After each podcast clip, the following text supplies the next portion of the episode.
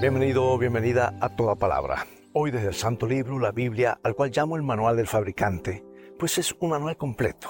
Sus consejos de salud, finanzas, relaciones, cosas espirituales son comparables a una luz en un camino oscuro.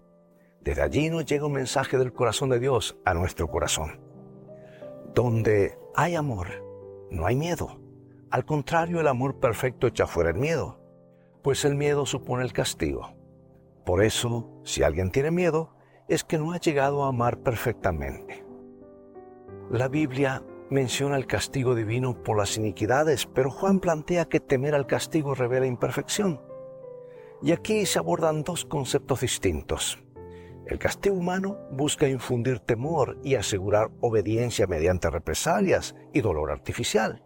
Pero con nuestro Dios es diferente. Él nos motiva a obedecer por razones más elevadas presentando realidades vitales en su ley.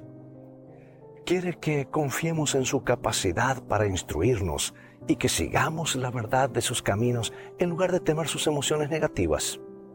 Sin embargo, el castigo tiene una función apropiada.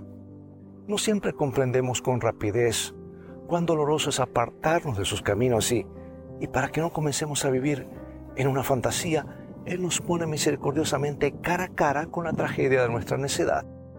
Incluso los efectos destructivos de un curso de acción pecaminoso a menudo no son evidentes inmediatamente.